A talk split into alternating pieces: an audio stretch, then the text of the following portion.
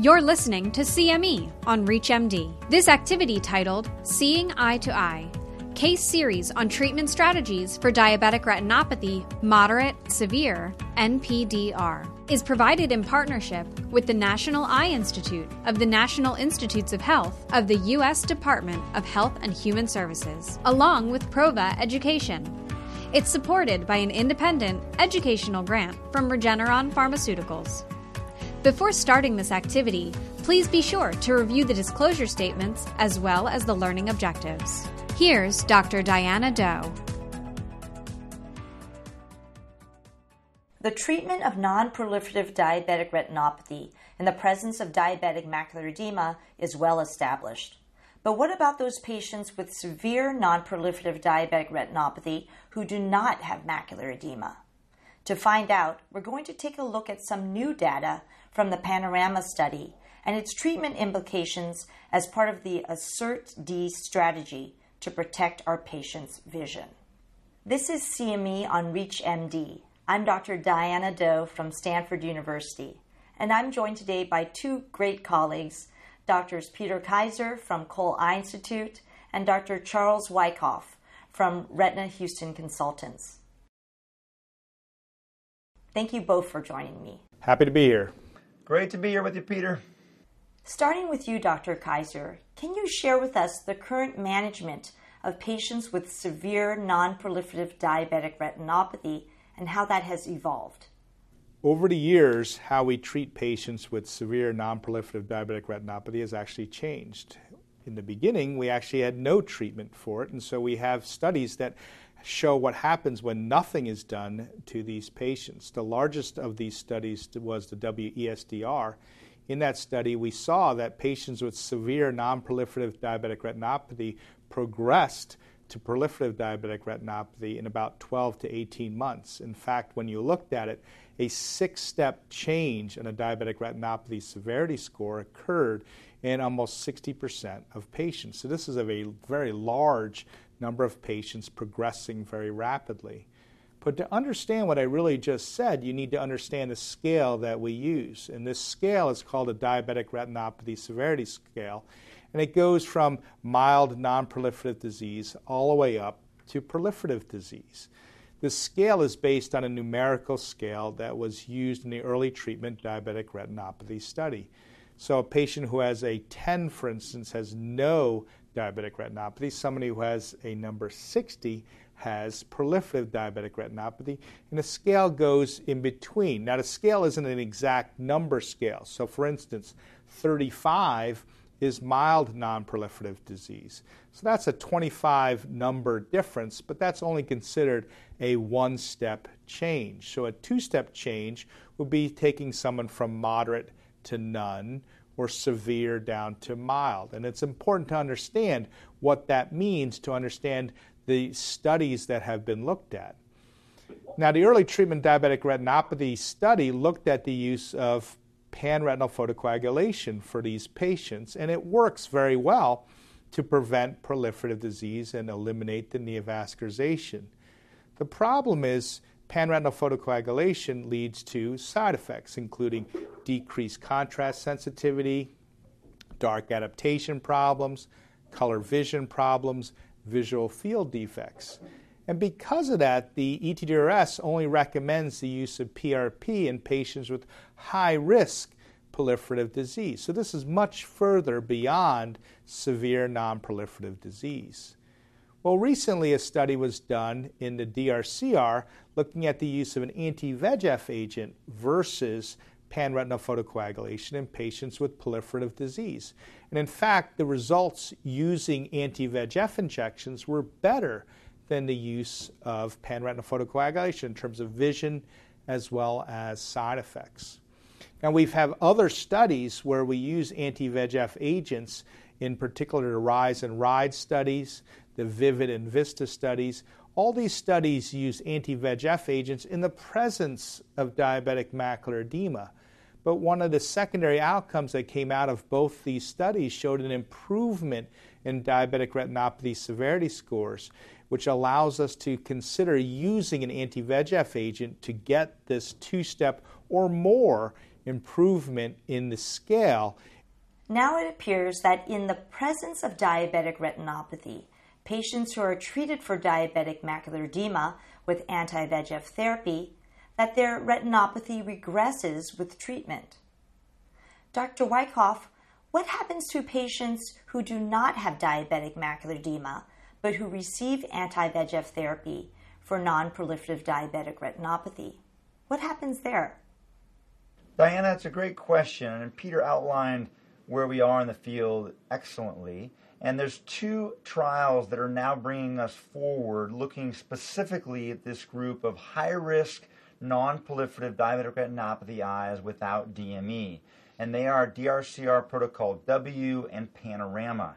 Both of these trials are enrolling a similar population of patients, so eyes with levels 47 to 53 on the ETDRS DRSS that Peter described quite well. And these are high risk NPDR eyes that we know with natural history have a substantial and very clinically real possibility of progressing to proliferative disease over the next one to three years. In both Panorama and DRCRW, patients did not have center involved DME at baseline, and therefore these eyes by and large had excellent baseline visual acuity. Panorama is a two year trial, and DRCRW is ultimately going to be a four year trial. Both of the trials are actually ongoing, but we have data from Panorama at this point through the one year primary endpoint. Looking specifically at Panorama, this was a three arm trial in which 402 patients were randomized equally to either sham treatments or two different doses of repeated intravitreal anti VEGF therapy, the anti VEGF agent in both of these trials being aflibercept. And the two aflibercept arms in Panorama were either every eight week dosing or every 16 week dosing, following five and four loading doses, respectively. There were actually three primary endpoints in Panorama, one of them at month six, and then two primary, endpoints at the one year point. And at one year, um, the sham arm, 15% had improved two or more steps on the DRSS, whereas with repeated intravitreal aflibercept injections, um, the percentage was 65% and 80% of eyes in the Q16 and Q8 arms improving two or more steps on the DRSS, showing highly statistically significant improvements in anatomic outcomes through one year with aflibercept dosing compared to sham. And just as a quick follow up to that, Dr. Wykoff, did patients do well with anti VEGF therapy? How do they respond? Yeah, it's a great question, Diana. You know, really at the end of the day, our patients, as well as us as physicians, at some level, don't really care what the diabetic retinopathy severity scale is because that scale is really based on primarily the number of hemorrhages or aneurysms or sort of the appearance of blood vessels in the back of the eye. What our patients really care about is their visual function and their risk of vision loss over time. And in this trial, as we have seen in all the trials that Peter beautifully described, we've seen elegant improvements in anatomy with anti VEGF dosing, right? The numbers of hemorrhages and abnormal blood vessels all improve in, in the majority of eyes that are repeatedly treated with anti VEGF injections. Again, that percentage being you know 65 to 80 percent. The large majority of eyes in panorama demonstrating robust and meaningful anatomic improvements. But then what patients and physicians do care about is visual function over time. And what we saw in Panorama is, first of all, there was really no significant change in visual acuity over time. The aflibercept arms improved one and a half letters through one year, but we didn't expect much improvement in visual acuity because, again, they had excellent baseline visual acuity. But what we did see a significant improvement on in the um, anti VEGF treated arms in Panorama was the development of clinically meaningful adverse outcomes, meaning proliferative diabetic retinopathy and center involved DME. In the sham treated patients, about 41% of eyes developed either PDR or center involved DME, compared to a relative reduction with a aflibercept dosing of about 75%, down to about 10% with a aflibercept dosing through one year. So, a meaningful reduction in the clinically relevant endpoints of proliferative disease and DME with anti VEGF dosing in these high risk, well cited NPDR eyes. It appears that both dosing schedules worked in the treatment of diabetic retinopathy. Were there other effects that we're seeing, Dr. Wykoff? Yeah, it's a good question. There's really two ways to think about adverse outcomes in this trial. First of all, from an intravitreal injection perspective, there's always a risk with any procedure we do in the human body, and those risks overall are very small with repeated intravitreal injections. In this case, there were no serious adverse events from the injection procedure itself, um, and there were no unexpected um, systemic adverse outcomes um, in this trial. The biggest safety outcome that was highly clinically relevant is what we just discussed, which is the development of proliferative diabetic retinopathy and center involved DME that was highly significantly reduced with repeated aflibercept injections through both six months and one year. And the second year outcomes of Panorama will be um, enlightening because the question is well, what happens to these eyes that that don't convert in the sham arm through one year, right? 60% of eyes in the sham arm did not develop proliferative disease and center involved DME. And likely through the second year of Panorama, we'll see that a meaningful portion of those go on to develop these clinically meaningful endpoints. Again, driving the point that potentially earlier intervention can lead to better outcomes and a lower risk of vision loss over time.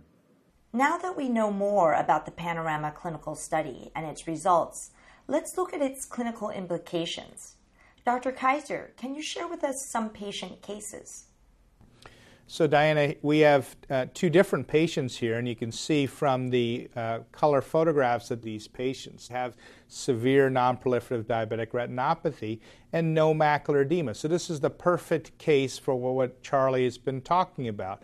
Both patients were treated with anti VEGF agents, and you could see at follow up a dramatic improvement in the number of hemorrhages, and this translates into a dramatic improvement in their nonproliferative disease. So they started with severe nonproliferative disease, and both these patients moved to the mild to moderate spectrum, so more than a two step improvement in diabetic retinopathy, illustrating the power of using anti VEGF agents in these patients. So, we should now be considering earlier intervention for patients with diabetic retinopathy. I think the Panorama study also provides us interesting information on the treatment of patients who have had diabetic macular edema or proliferative diabetic retinopathy and now have regressed to non proliferative disease. So, patients with moderately to severe NPDR, in the past, we would wait until they develop proliferative disease and hemorrhages and high risk characteristics. The recent findings from all our clinical studies, including the studies that were outlined by Charlie and myself, would indicate that using anti VEGF agents in these patients actually can improve their diabetic retinopathy severity scores. Now, of course, that means follow up. You need to follow these patients closely, but this gives us another avenue to treat patients with severe non-proliferative disease. You know, I think our management approaches to diabetic retinopathy have really evolved over the last 10 years. I think that many people used to think of diabetic macular edema as an episodic disease where you treat the eye when there's swelling and you don't treat the eye when there's not swelling. My management approaches to eyes with DME and diabetic retinopathy more broadly have evolved to really consider this a long term management approach. And so, an eye like this that used to have substantial DME and potentially proliferative disease, now that their DME is under control and they have non proliferative diabetic retinopathy, these eyes I, I, I often will consider um, uh, continued ongoing long term treatment. And I have a discussion with the patients. Certainly, we could stop at this point and observe, but many times I'm choosing to treat these eyes every three or four months in an attempt to keep them stable long term. I do also believe that the capillary non perfusion story related to anti VEGF therapy is important here. We have fairly strong data from both RIDE, RISE, as well as VISTA Vivid to suggest that regular VEGF blockade can slow the progressive retinal non-perfusion that characterizes the pathophysiology of diabetic retinopathy. And so I will often continue to treat these eyes, albeit at a reduced frequency compared to when they have center involved DME. So the, the panorama results show that we don't have to use the treatments as frequently as we once thought. And I think this is a really large finding from the study What we don't know is what would happen if we simply stop anti VEGF agents at this point. And, and, in general, we probably want to continue to monitor them very closely and certainly deliver additional anti VEGF if there's any evidence of progression. But we don't really have good study guidelines to help us decide is it okay to stop the treatment after a certain point or should we really just continue it over time? As we get better with this therapy, we will learn more in the future. Those are certainly topics that need further study. How should we be educating our patients with non-proliferative diabetic retinopathy? So, patients with non-proliferative diabetic retinopathy are at an increased risk of developing proliferative disease. In fact, when they develop severe non-proliferative disease, their risk is about uh, 60%, and that's within 12 to 18 months. Proliferative diabetic retinopathy is a blinding disease, so it's very important that they understand that number one, they need to be followed very closely, so monitoring is very important. Number two, we have very good treatments to prevent this blindness, and these treatments need to be administered earlier to allow us to prevent this blinding disease. Thank you for that summary. As we wrap up today, I'd like to remind everyone about the actions we'd like to take on ASSERT D to treat our patients with diabetic retinopathy. First, we should closely monitor patients with moderate non proliferative diabetic retinopathy. Second, when they develop severe non proliferative diabetic retinopathy, we should consider treatment with intravitreal anti VEGF agents. And finally, we should be proactive in educating our diabetic patients about the importance of dilated eye exams, even in the absence of visual symptoms. Again, I'd like to thank Dr. Charlie Wykoff and Dr. Peter Kaiser for joining me today on ReachMD. And thank you very much for listening to our educational activities. This activity was provided in partnership with the National Eye Institute of the National Institutes of Health of the U.S. Department of Health and Human Services and Prova Education. To receive your free CME credit, be sure to complete the post-test and evaluation at reachmd.com slash iHealthAcademy. This is CME on ReachMD. Be part of the knowledge.